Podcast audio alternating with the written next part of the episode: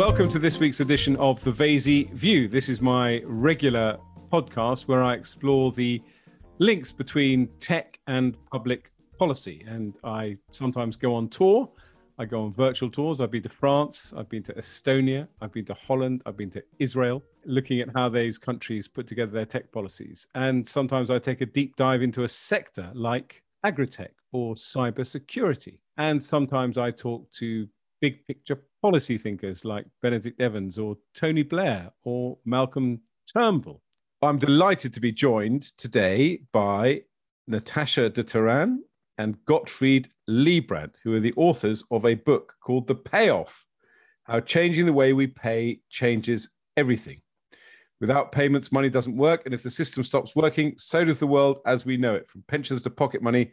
The global payment system affects us all, yet most of us have no idea how it functions, which includes me. So I actually I asked Natasha to send me the book and I read it and I would have thought that a book about money and how it works could be unbelievably dull, but actually it's a rip roaring read. I read it in a day while on holiday, and it does uh, reveal the importance of money. And it's not something that we think enough about the physical or indeed digital infrastructure that underpins how we transfer wealth as it were, and how important it is and how it's changing. And obviously, given this podcast, what the public policy implications might be for governments going forward.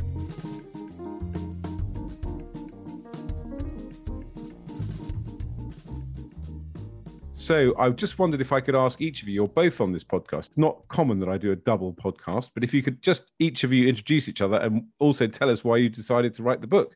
I can start. So uh, Gottfried Leibbrandt, I've I've been in payments, I think, for uh, for most of my life. I started out as a management consultant with McKinsey, and that's where I, by complete chance, found myself working on engagements in banks that uh, looked at the payment system uh, when payments were still extremely dull, etc. Um, and I've sort of kept that up after after I think 17 years at McKinsey. I switched to industry, joined Swift, which does uh, payments between banks. We can, we can talk about that later. Ended up as CEO there. Stepped down from that two years ago, and then among other things, uh, joined a few boards, etc. But I also decided to do what I wanted to do for a long time is write a book on payments. And why is the, the, the real reason is just because I find them very interesting. So I started writing that book before COVID even, but then COVID provided a good excuse to keep going, uh, I think. And at some stage, I showed a draft to Natasha, who I knew from uh, from Swift, of course, where we cooperated.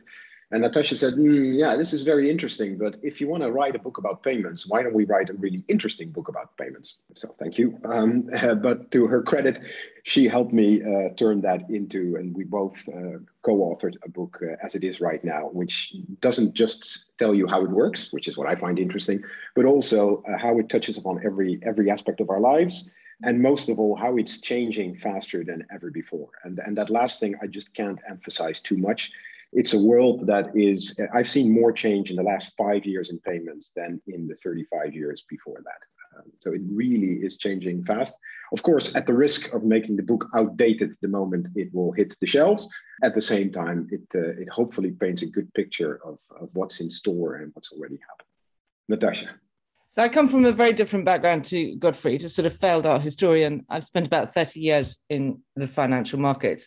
But it wasn't until I joined Swift about 10 years ago that I started to ask the question, how does money move? Um, and interestingly enough, when I when I joined Swift, I was asked by many of my former colleagues to tell them what happened there when I got there, because they also didn't know uh, what Swift did or how money moved, uh, which I found completely fascinating. My own ignorance um, in matters financial and um, technical never surprises me, but the extent of the lack of understanding and the lack of curiosity about how the, the system actually worked from the movement of money side, I found fascinating. I also found, as, as Godfrey said, the, the very richness of payments and how, how it touches on every part of our lives incredible. And I found it astounding, really, that we all rely on money. We all work to earn money, maybe to save it and, and to pass it on but all of that relies on our ability to move it and yet it's just not something that people think about yeah it's true i mean we think about whether the train is delayed but we don't think about how we're going to get uh, money from one jurisdiction to the other and indeed the complications. I mean, I come across it weirdly because you know my mother is a U.S. citizen as well as a British citizen, and she got you know, and I uh, have relatives in the U.S. and occasionally they will send me a check, and the process of trying, you know, Donald Trump sent my mother a check in the UK, and the process of trying to cash the Donald's check was unbelievable. So I've always been fascinated about how difficult is that weirdly to transfer money between the states. But I mean, just quickly before we move on to, I want to pick up particularly on uh, how things are changing so fast in the last five years. But I let's talk about plumbing because everyone has heard of Swift, and in fact, when you are doing an international tr- transfer, people ask for your Swift code and your IBAN code, and I, of course, obviously have no idea what these are really, and nor do I suspect 99% of our listeners. So if, if you want to give us a quick and show us why it's so interesting, because obviously, Gottfried, as you indicated, you got into this terrible cul-de-sac at McKinsey where they shoved you into the most boring industry they could find, which you then discovered was actually fascinating. Make Swift sexy, Gottfried.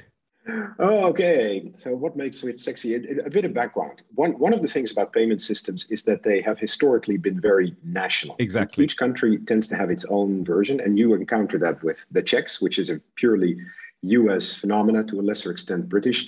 I've had people in, in Holland and Belgium who told me the same. They, they got these checks from the US. There's no bank who even is willing to touch them anymore. I mean, they just that's right. You can't. Just no, we don't do that. They're incredibly they're incredibly national. So that that uh, that's one challenge. The other one is each country has its own currency. In the euro, we've been spoiled. In the eurozone, we've been spoiled with a single currency. Uh, but once you step outside the eurozone, you will find that each country has its own.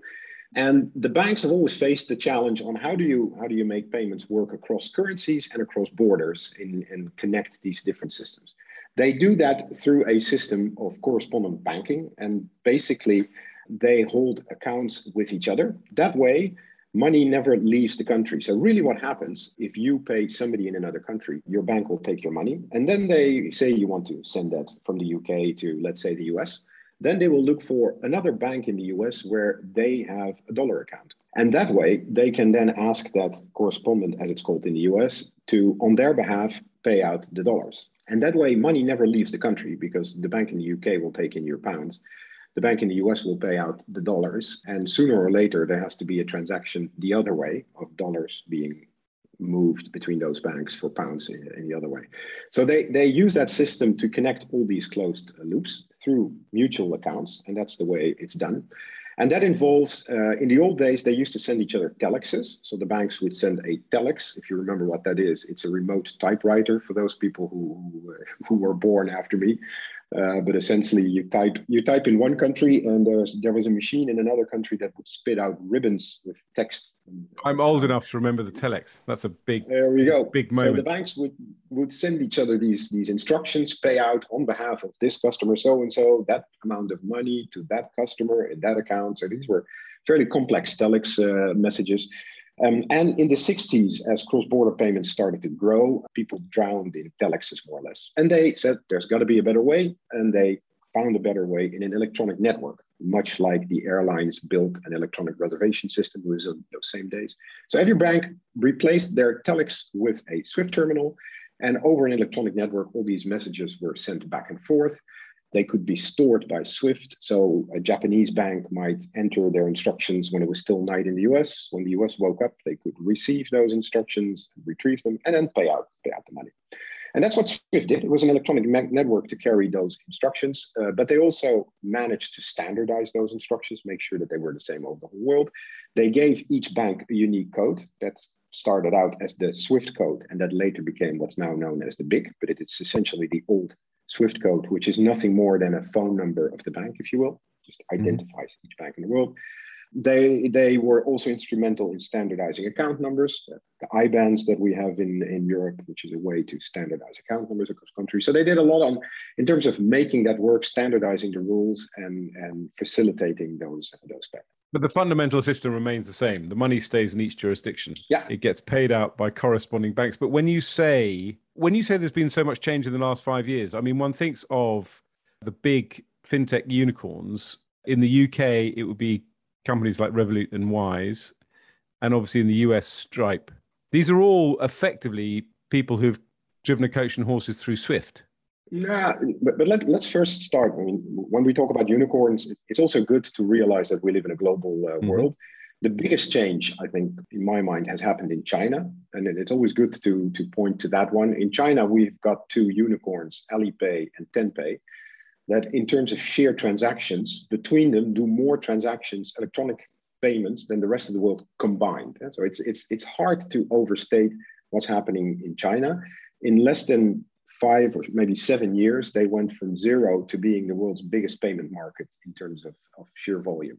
And these are essentially they've configured it so that the Chinese consumer can do everything on this app. They can pay. They can pay. They've added yeah. lending to yeah. it, investment services, uh, but it's combined with the ordering of Alibaba, of the the chat function of uh, of uh, WeChat. So they've they've sort of made whole ecosystems of which payments are an integral part but it's grown to a size that we uh, we probably find hard to imagine here. So that's when, when we talk about fintech, it's always good to to remember that. Yes. In the West, we've gone and they have they've really reinvented payments because these guys are not banks. They do it outside of the banking system. People will transfer money into Alipay, and then you can pay whoever you want with those with those credits. The US has gone a different way. The US has sort of taken the card system, the credit cards, the debit cards that we always had, and put those in wallets. Uh, that's what PayPal does. At the end of it, it's still a credit card transaction, but they put this wallet and good user experience around it.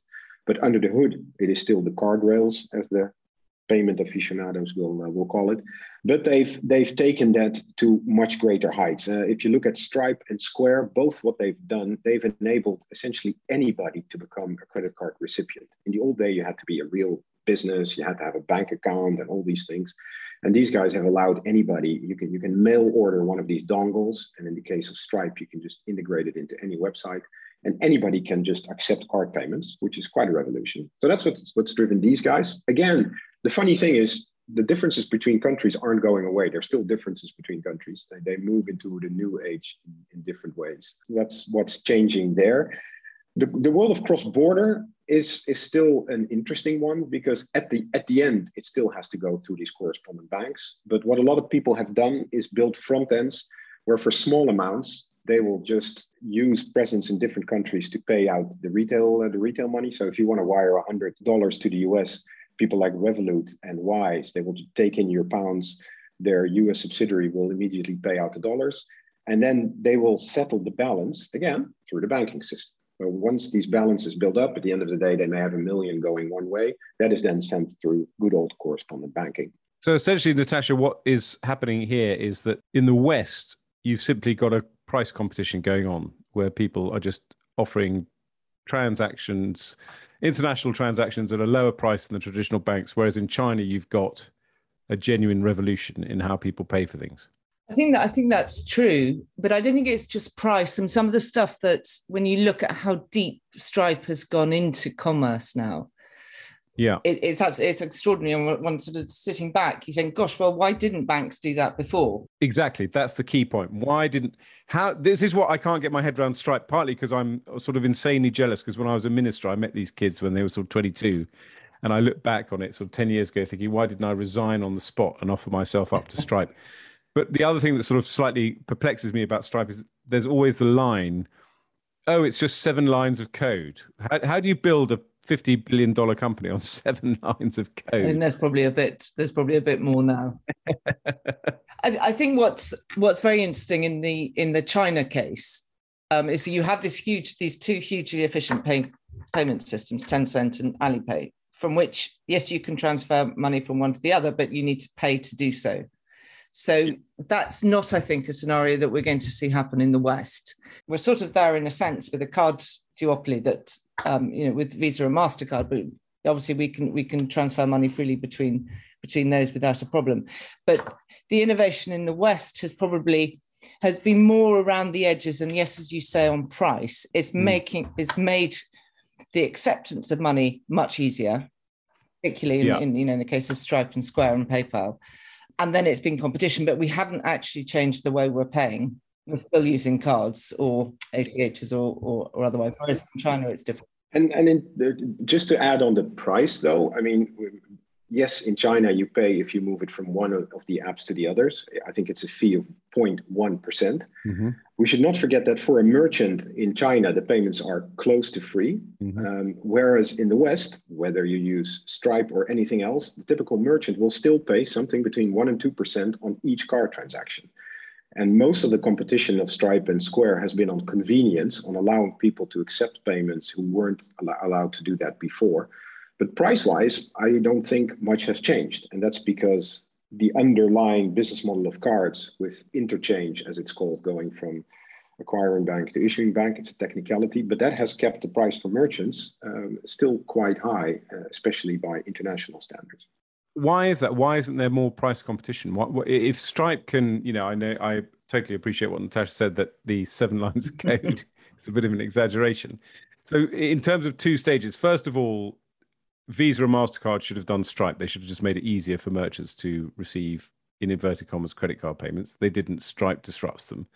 Why is there now not disruption on price? Why does the kind of 1% to 2% transaction fee, why is that being maintained? Well, I don't, I don't know that it's right to say that Stripe's disrupt, disrupted Mastercard and Visa. I think it's, it's so far it's probably made their position stronger because. Oh, I see what you mean. Yeah, because everyone can accept them but it takes a turn. It, it's there in terms of ensuring it's created a new marketplace, which perhaps others should have created. The bank should have created. Perhaps the banks. Anyway, let's not despair down that rabbit hole. What about the price? Why why are they still getting away with one to two percent? Uh, there's long discussions on that. That's that's an industry practice almost. Uh, both Visa and Mastercard set the change level that goes between effectively the bank of the merchant and the bank of the cardholder or whoever sits behind that. There's been legal challenges to that. In, in Europe, that interchange has been lowered by the European Commission. They've lowered it 0.3%, if I'm uh, if I'm not mistaken. By the way, one of the first things the UK did when they left the EU was to say, hmm, we're no longer bound by that now that we're no, not in the EU. It's interesting one. Uh, but in the EU, they've lowered that. Um, the Americans have never have never done that. There have been legal challenges. I think in the end they settled, and I think at the end of the day, everybody found that practice quite useful, right? I mean, there's there's an amount of money being made, ultimately the consumer pays in the form of higher prices in stores, but it is a way to to make the industry uh, profitable and uh, yeah, everybody except the merchant wins. It'll be interesting with open banking if open banking can can make some headway in, in terms of person to person and person to payment business. If we if we start using it when we go into the local co-op and Sainsbury's to, to transfer money, then the money arrives immediately in the merchant's account and they pay no commission then you'd think that that would that would incentivize people to move the merchants to move away from card acceptance to to open banking but right now the facilities for them to do that aren't really there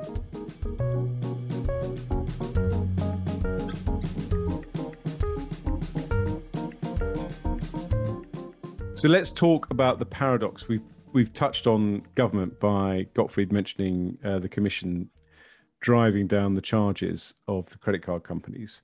So this is where government does come in. And Natasha, you mentioned open banking. And again, you get this sort of paradox and the this kind of sequential staging, which is Europe in the past was a very fragmented market. Therefore, the US could dominate and dominates with the duopoly of MasterCard and Visa because those companies were able to grow in the US market and effectively create the credit card market, which they now continue to dominate. Europe and the European Union has now come along with a series of effectively financial services initiatives, which include things like the Payment Services Directive and open banking, which in theory, I guess, gives Europe and fintech startups in Europe the chance to really innovate.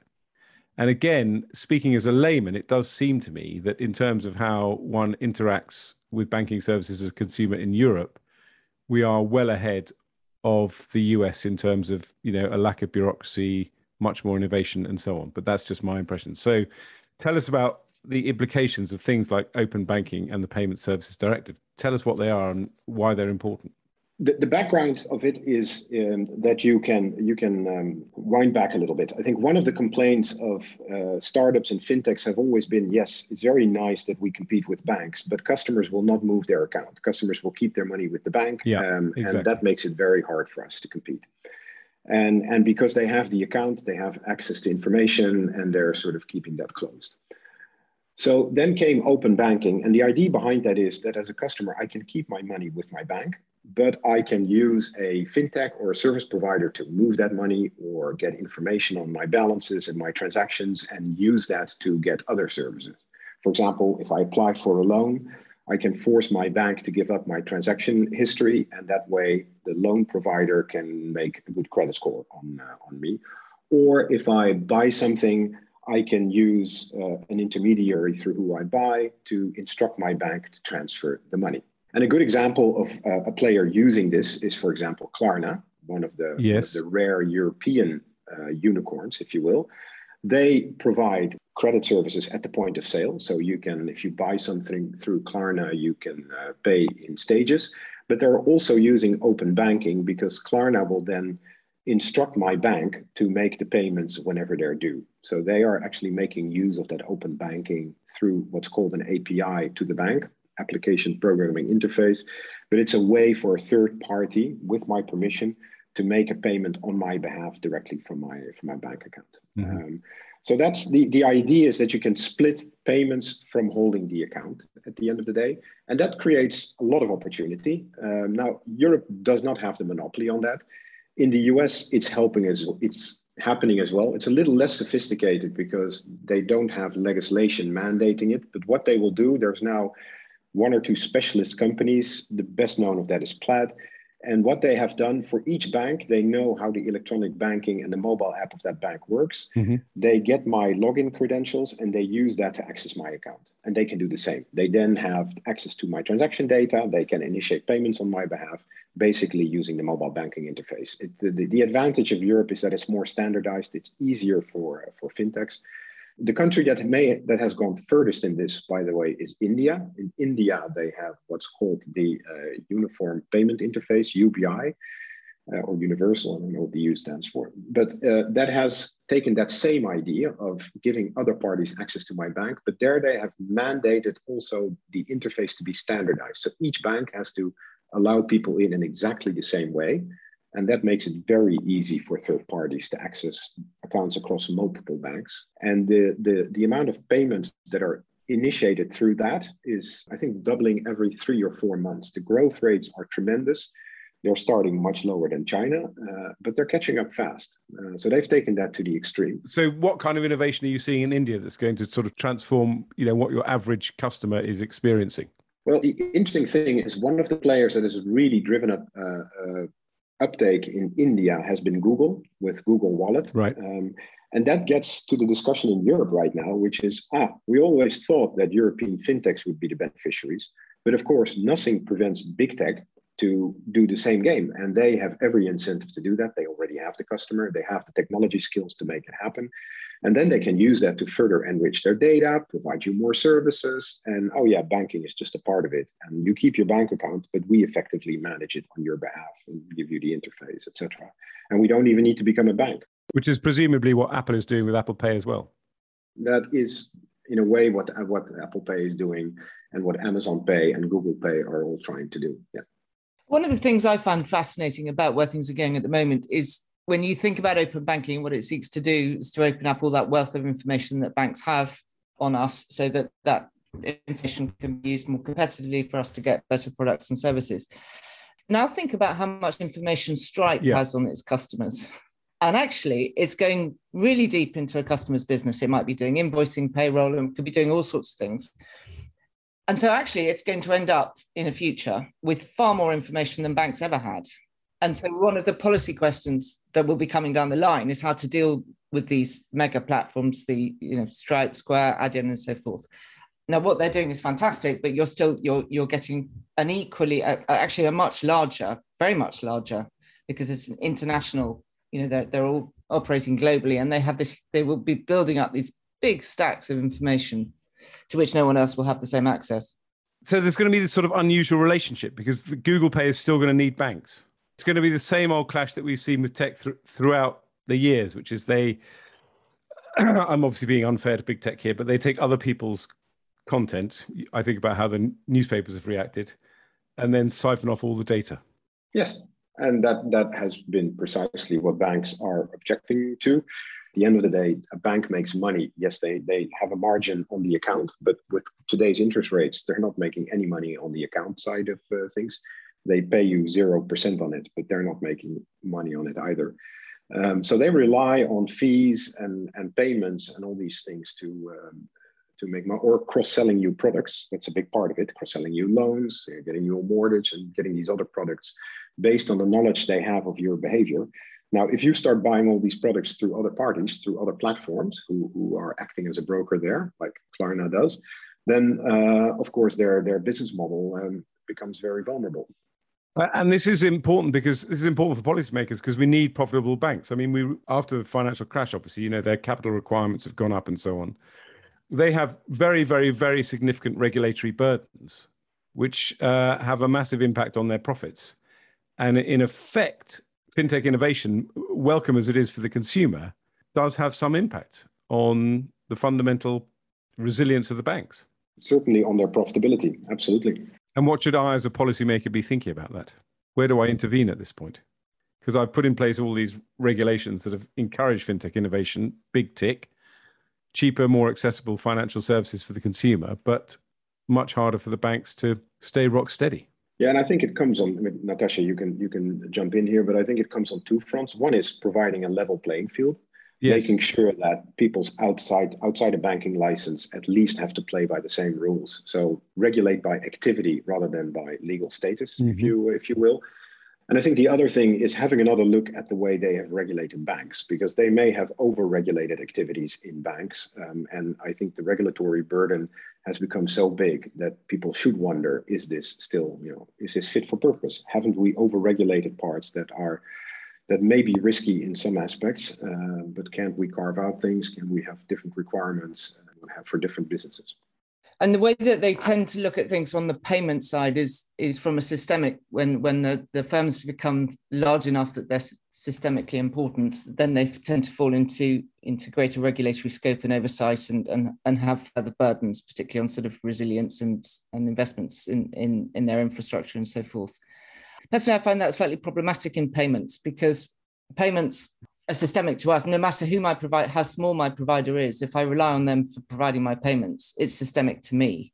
It, it's not something I can live without for a day. I need to I need to be able to pay all the time, and we saw that with the with the collapse of Wirecard, where some of the small providers in the UK, most of which actually are used by the by the poorest, the unbanked, were out of business for a couple of days, and so you literally could not use your you couldn't access your wages that were sitting on your you know on your card which is very problematic. Actually you mentioned the unbank. We, will come back to that in a minute. Just diving deeper into the sort of public policy realm the obvious question the kind of question that everyone is obviously talking about now and in what is becoming a sort of slightly tedious way but anyway it's important which is uh, the future of cash.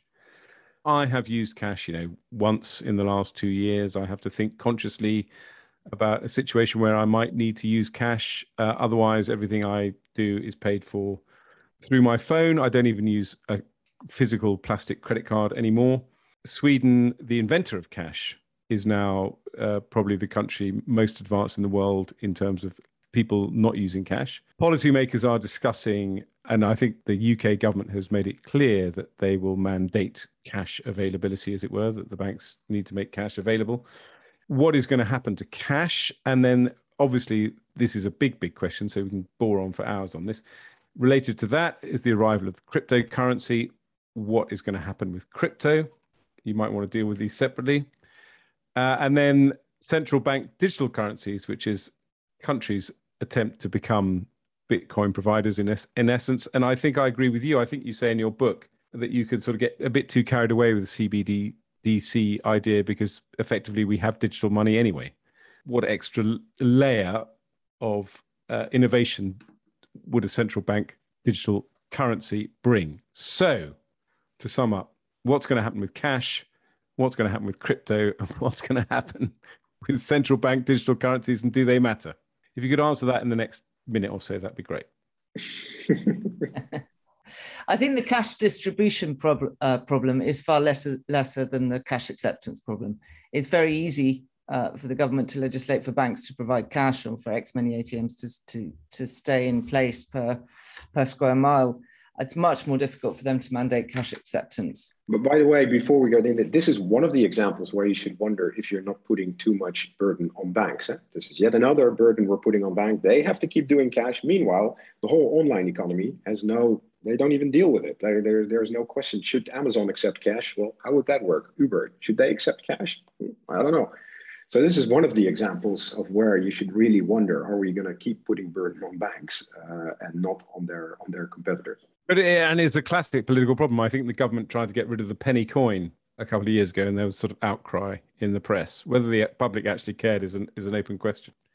Anyway, Natasha, you were saying just that that cash acceptance problem is is far the biggest one to legislate for and I, I don't think there's any good answers for that yet. I know that in the UK we're looking at the post office and so forth, but that doesn't mean that the corner shop will accept cash. Mm. Now Sainsbury's might find it difficult to stop accepting cash from a political perspective, just reputationally might be it might be an impact. But the corner shop is the pers- is the organisation that pays pound per pound the most for taking in pound coins.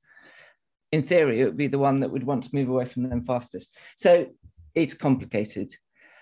I think there is probably possibly some scope for a CBDC to step in to a gap, not to close the gap completely, but you could see a CBDC being used to a certain extent to re- replace the, the, the gap that's been left by the disappearance of cash. I mean, I think you do say in your book, I hope I'm being fair, that it's slightly overblown in the sense that, you know, we effectively use digital currencies when we do digital transactions. But the bit I can't get my head around is that is apparently if we have a central bank digital currency in the UK, it means we can all bank with the Bank of England. It's yet another way of working around the commercial banks. Is that right or not? What t- tell us about a CBDC and why it matters. So, so uh, I'm not sure I fully agree with Natasha. This is one of those topics where we disagree. We've healthy disagreements on many things. At last, punch up. on, on a CBDC, I at the retail end as a replacement of cash, I'm not sure I see that, and I don't think it is an alternative for the unbanked because to deal with a CBDC, they will need a mobile phone. I mean, how are you going to deal with a CBDC if you don't have a digital infrastructure in your pocket? I think at the moment the, the Bank of England doesn't have locus to require Pocket or another organized another small card, you know, cash provider to provide an unbanked person with a card for free, with effectively a banking service that isn't a banking service for free. It also doesn't have the it, it does require banks to provide basic bank accounts. But back to your point, Gottfried, that's you know that's last century's problem really, and, it, and it's putting all the onus on the banks when in fact banking services or payment services can be provided by things that are no longer banks. Furthermore, as banks step back from their geographies, which they are, they're closing branches. So there's no natural place for me to. I live in rural Wales. There's no natural provider for me to turn to to say you've got to you've got to provide me with payment services because there's no one there. So I think I think a CBDC can be used to sort of level set what the most basic form of payment service is and ensure that that's provided because at the moment there isn't a means for the government to do that as far as I'm aware. Yeah, and my, my view would be I think the biggest struggle for CBDCs will be exactly that. Why would people adopt them? What, why why yeah. are they so great? And if you look at China, which has been furthest along, the, the e-yuan, for me, the key insight was that they have now distributed 25 million wallets in China. It's quite mm-hmm. a lot. Mm-hmm. Those wallets among them have over the past three months done 75 million transactions. Mm-hmm. That is one transaction per wallet per month you compare that to the average of, I think, five Alipay and Tenpay transaction that each Chinese makes per day, and you get a bit of an idea of, of what the struggle is. Why would I why would I make payments with these CBDC wallets if I've got these great alternatives?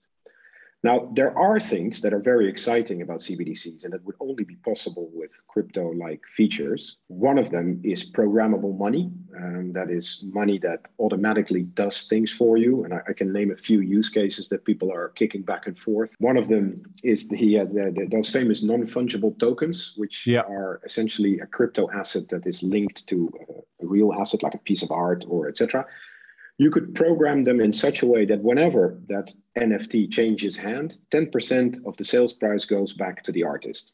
That would be one way. You can you can change business models. Eh? You can program that into the token, and uh, every time they get a commission. That's one example of programmable money. Another example would be automatic collateral. You can you can have loans that are automatically collateralized with yet another currency, and then loan goes sour, you can uh, you can execute the, the collateral.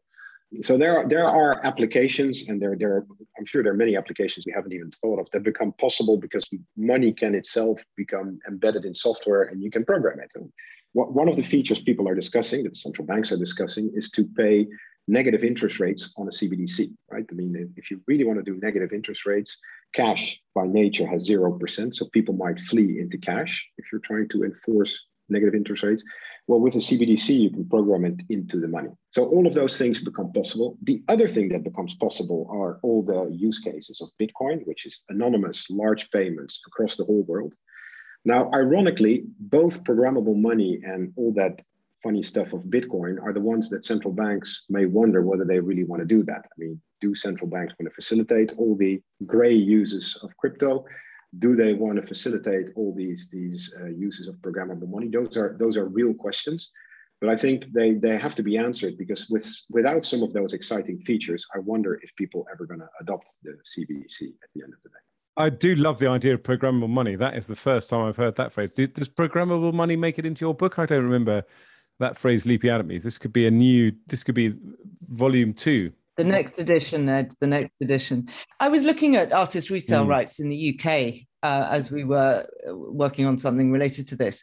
And I believe that in the UK, if some, if I sell my art privately to you, so I don't mm. go through a gallery, I'm not eligible for resale rights. If my item sells from beneath a thousand pounds, I'm also not eligible for resale, resale rights. But with programmable money, all of this would become possible. You know, I could send, I could sell you privately my little sketch for ten pounds, and when you sell it for a million in a year's time, I would be I'd get my my ten percent. Yeah, I mean the artist resale right was brought in to the UK. I mean it's a European custom, and it's through the auction houses, and it was to level the playing field. You know, the French imposed it effectively on the British when we were members of the EU to level the playing field between the auction houses. But you're right. I mean, you could start with programmable money. You could start having these unbelievably sophisticated use cases between overlaid onto private transactions. So you're right. The the artist could then say, I'm just going to program into my art a, a 10% commission every time it's sold on. You could do it with anything, classic car. You could do it with any uh, item of value. There, there, are more examples. And one, one, one other example is these vow, the, the money that has been given for COVID. So uh, Hong Kong wanted to give a stimulus. They gave everybody the equivalent of a Donald Trump check. So, but they said it will expire after six months. We want to make sure that people don't hoard it; they actually spend it. And with programmable money, you can easily do that. You can give everybody uh, an amount of money, and after six months, it lapses. And private companies could do that. McDonald's could give you ten pounds, but say you have to spend it next week. Uh, VAT VAT collection. You could you could automatically bake in VAT collection in any commercial transactions that takes place. So lots of things become possible. It does, however, have a bit of a big brother side to it, which I think is an interesting discussion to have to how far do central banks want to go down that road? And you know. Yeah, I think the other challenge with it, I mean, I think all this programmability is hugely exciting, but I think the other challenge with it is I, my pound is my pound is my pound. I always know, or my euro. I can use it to do anything that a euro or pound allows me to do. I think if you introduce a CBDC with all this programmability around at the at the get go, you might undermine general consumer confidence in what it is. So we'll do we'll do the Trojan horse there. We'll introduce it, and only later do we activate the features. That will be the. Uh... look, the fundamental point of these podcasts is to try and make me look clever, which has been a bit of an uphill struggle on this podcast, but it does allow me at least in the House of Lords to put down a question to the government saying what is their approach to programmable money, and that will just cause consternation in the Treasury. So we've made real progress in this podcast, but we haven't yet even talked about Bitcoin because, of course, the CBDC in the UK is known as Britcoin. But Bitcoin, what is going to happen with Bitcoin? Because I think my view of Bitcoin, as a, again as a very much the layman, is it is very much here to stay, and I think it will substantially increase in value because, by definition, it is a scarce resource, but it has kind of established a level of trust, which means people are effectively prepared to trade it and use it. Yeah, I'm still getting my. I, I have to say, I uh, I'm showing my age here because I really struggle with that concept of the scarcity value of Bitcoin.